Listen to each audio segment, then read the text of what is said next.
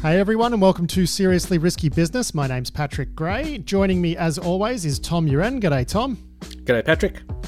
And uh, yeah, for those of you who are unfamiliar, this is the podcast we do every week where we get together and we talk through what Tom's written in his newsletter, which is the Seriously Risky Business newsletter uh, that you can find on Substack. This week's edition of the podcast and the newsletter are brought to you by Proofpoint. And Tom, you published an interview with Selena Larson uh, into the Risky Business News RSS feed earlier this week. That was really interesting stuff. That's our sponsor interview this week, and people can go check it out. So, you've covered a couple of things in this week's newsletter. The first is the announcement by the NSA that they're creating a artificial intelligence security center uh, at the NSA's Cyber Collaboration Center.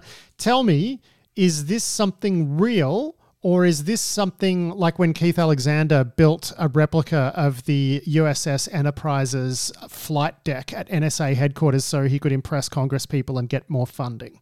Like, where, you know, is, is this a real thing or is this uh, just so NSA can say that they're doing something in AI? Um, I actually think it's somewhere in between.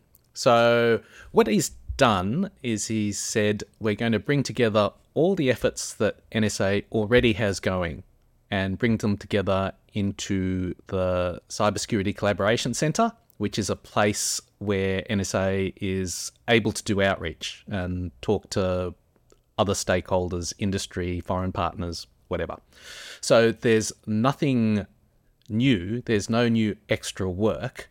But what I think it does do is it puts that work in a place where it can actually influence the outside and vice versa. So Nakasone, the director of NSA, said that really the job of the center is to do two things. One is to make AI secure, and he and I, I like the way he defined that is as protecting AI systems from learning, doing, and revealing the wrong thing. And the second goal of the center is to protect AI technologies from intellectual property theft. And I thought okay. that was the interesting part. Um, the in that the US has a number of different strategies where they talk about AI as a research project. And one of the sub goals is to make AI secure. This seems fine, and it, I think it makes sense that NSA contribute to that effort because I think they have the right mindset to approach that as a problem and actually come up with mitigations. That's kind of what cybersecurity is all about, really. Um, but there's nothing in the broader US national strategies that really talk about protecting AI technology as a thing. So I think that's something that is really worth doing. And in a way, I think Nakasone stating it as a goal highlights to people that perhaps there's something that the rest of government should be doing there. So really, people are concerned about the PRC because that's the yeah the biggest yeah. cyber thief, to use the PRC's own words, um, and both certainly the PRC thinks that AI is a strategic technology that could be very important for the future. So there's an economic angle to that. If you can use it for, you know, to empower your economy, that's that's a great thing. There's also a defense and national security angle to that as well. So if you can incorporate those technologies into your defense I guess the, the US would call it the defense industrial base, you could get a, an advantage there.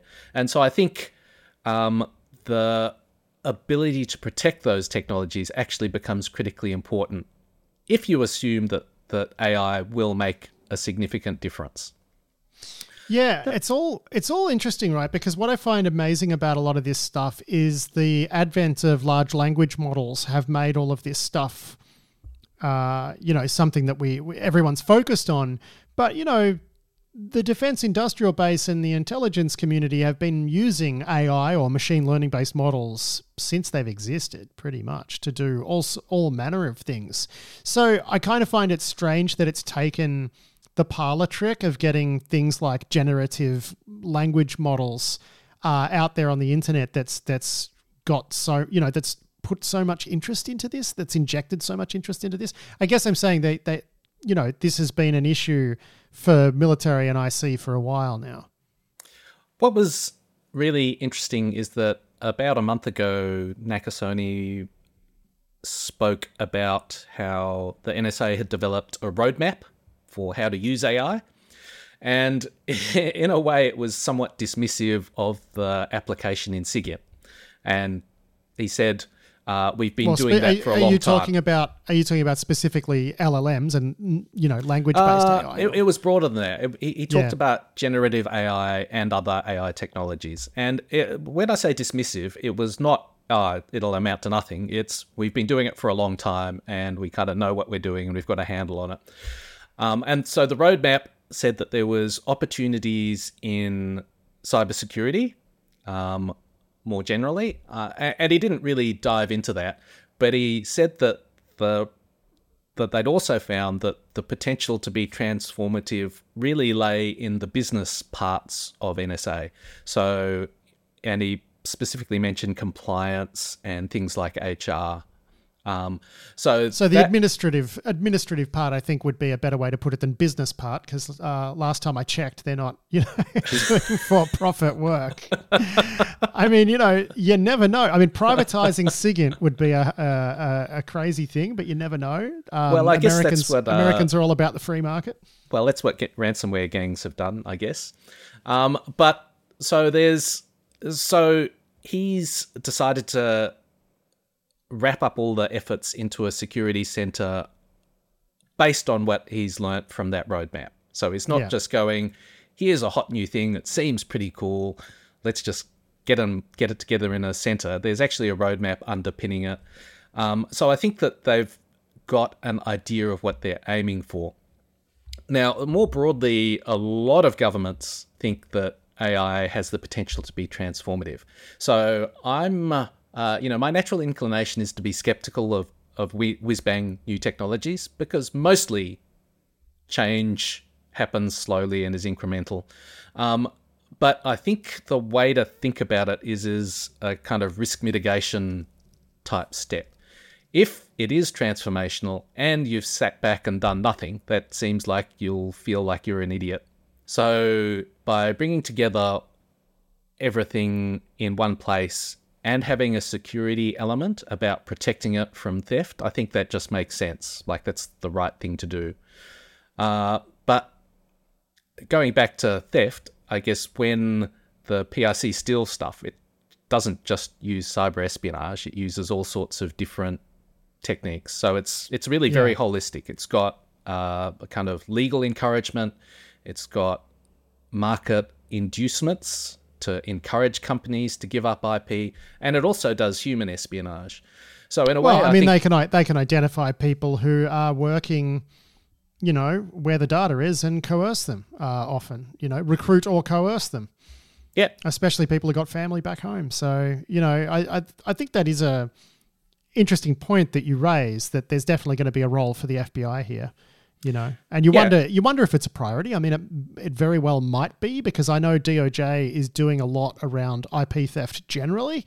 Yeah. Um so you would you would think this would be covered by that. Yeah i think to me it's a matter of degree. Like so they've already got those efforts. I think if you think that ai is one of the most important technologies potentially it's probably worth elevating that effort to be the one of the highest priorities rather than just being subsumed in IP in general. And so that's where I think there's space to uh, embiggen those efforts, I guess. Um, if you think that AI is just another technology, then it's probably fine. Yeah, yeah. I mean, and I think there's a. There, I, I like the idea of having a center that focuses on different aspects as well um, kind of for the reasons that you outlined. Just get it all in one place so people can work on, you know, getting the models to to be wrang, you know, wrangleable. Is that a word? you know, figuring out how to put boundaries on them and use them safely and whatever. And I'd, I'd expect that we might even see some public research out of that. Uh, and, you know, thinking of new applications and whatever. But yeah, I just think that, I think there is definitely, like, if you look around in finance and investment circles, and among sort of macroeconomists and stuff, like they're seeing America's edge in AI at the moment as being this, you know, this big edge for the country and for the country's whole economy in, say, the next decade plus, right? So they're seeing this this um, you know the, this innovation around AI as being something that China would desperately love to to get ahead of them on, and um, and probably won't. So you can you can understand why the you know organs that are designed to protect um, the United States and its economy are, are, are thinking about this. Yeah, so I, I, guess it does make a lot of sense. In the research I did writing this piece, I looked at some of the um, uh, my old workplace has a tech tracker where they look at things like the number of people, the number of publications, uh, formal research publications, and it's hard to say that the AI that, that the US does actually have a significant AI advantage. Like the weight of numbers and the weight of research is very, very close. So if there is an edge, I think the US actually has to work quite hard to maintain it. Um, well, the, but I mean, you're not just talking, thinking about software. You got to think about the hardware and you know Nvidia. Yes, yeah, yeah. So that right? is a so significant it's, it's not, you know, it's not just the models. It's the entire ecosystem that the US appears to have, you know, to a degree, locked up, and they have a, a they have a significant advantage here. Uh, yeah, I, I still think that it's not so significant that they can just sit back and do nothing. They actually have to think about it and work to protect it. Yes. Um, yeah. Yeah, yeah, yeah. They need to defend it, and that's what this is about. I think we're, you know, I think we're on the same page here. All right, so that's that one. People can go read Tom's analysis of that one in uh, this week's newsletter, and then you looked at something that uh, we covered briefly in yesterday's show. Uh, that I covered with Adam Boileau, which is some work out of Mandiant, which I forgot to credit to Mandiant, actually. Sorry, everyone at Mandiant for doing that. Uh, they've done a report into exploits, like in the wild exploits, and it's actually pretty interesting, right? So you got to remember when you look at these things, like they don't actually say where they got this information from or what data set they were looking, but apparently of whatever data set it was that they analyzed, they found that 62% of stuff that was exploited in the wild um, out of this data set were ODAs, and the remaining 38% uh, were exploited, uh, you know, end day or exploited after public disclosure.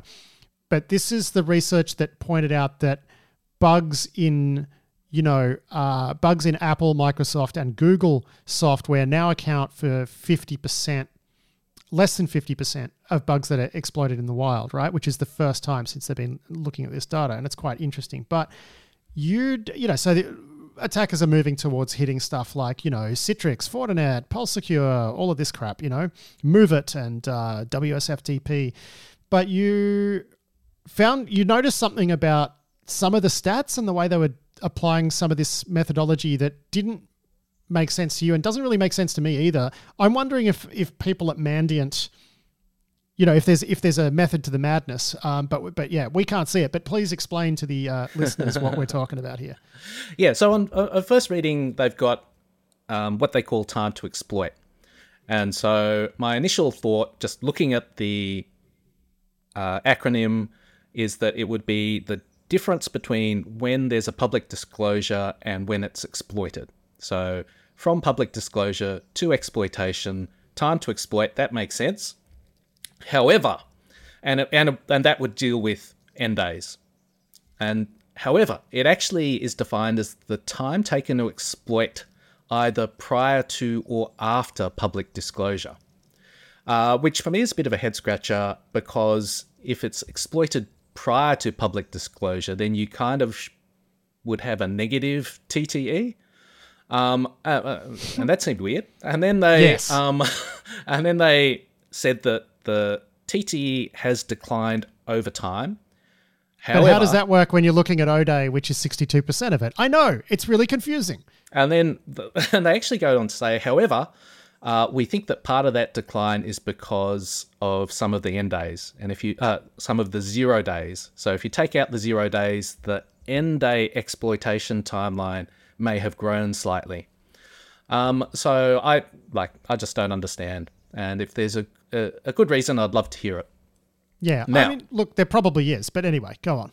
Yeah, so leaving aside that, um, I like the kind of language around what they talked about the top three vendors, and it just kind of makes the point that you, you can't really tell whether their security is good or bad based on these numbers because they're so large. They make up so much of the um, software ecosystem that, and and it's not possible to write perfect code. So you know they're going to have they're going to have bugs.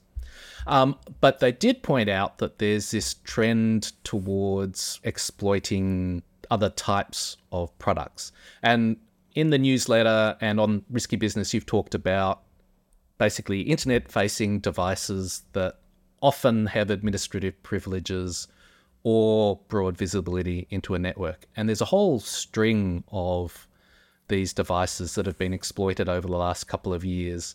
Um, and I kind of didn't realize, but when I looked at Clop in particular, they've gone from the Accellion file transfer appliance to yeah. Fortra's Go Anywhere Manage File Transfer product to the MOVEit file transfer product, and just this week the the, the same company, Progress Software's WS FTP product. And so there's a you know that's their kind of well we of, don't know that that's Clop uh, but yeah probably or someone similar yeah yeah yeah I, I, thought that somewhere i had seen that it was Clop but anyway. Okay okay okay. Yeah i i've been busy be this morning. Maybe i didn't see that. I, I, also could be wrong. And yeah. and it, it seems like there's a clear well there is a clear like targeted this is what we're doing. It's a plan rather than an accident that these devices are being consistently attacked. And so when you've got such rich pickings, like why bother uh, doing something difficult when you can find those edge devices and take advantage of them? Uh, yeah. I, I, guess you know another example just from this week is that um, a, a Chinese linked group is is sort of pivoting through Cisco routers to move from subsidiaries up into headquarters organizations. So it's all kind of of a of a piece, um, a similar theme there. Yeah, yeah. All right, well, Tom, you're in.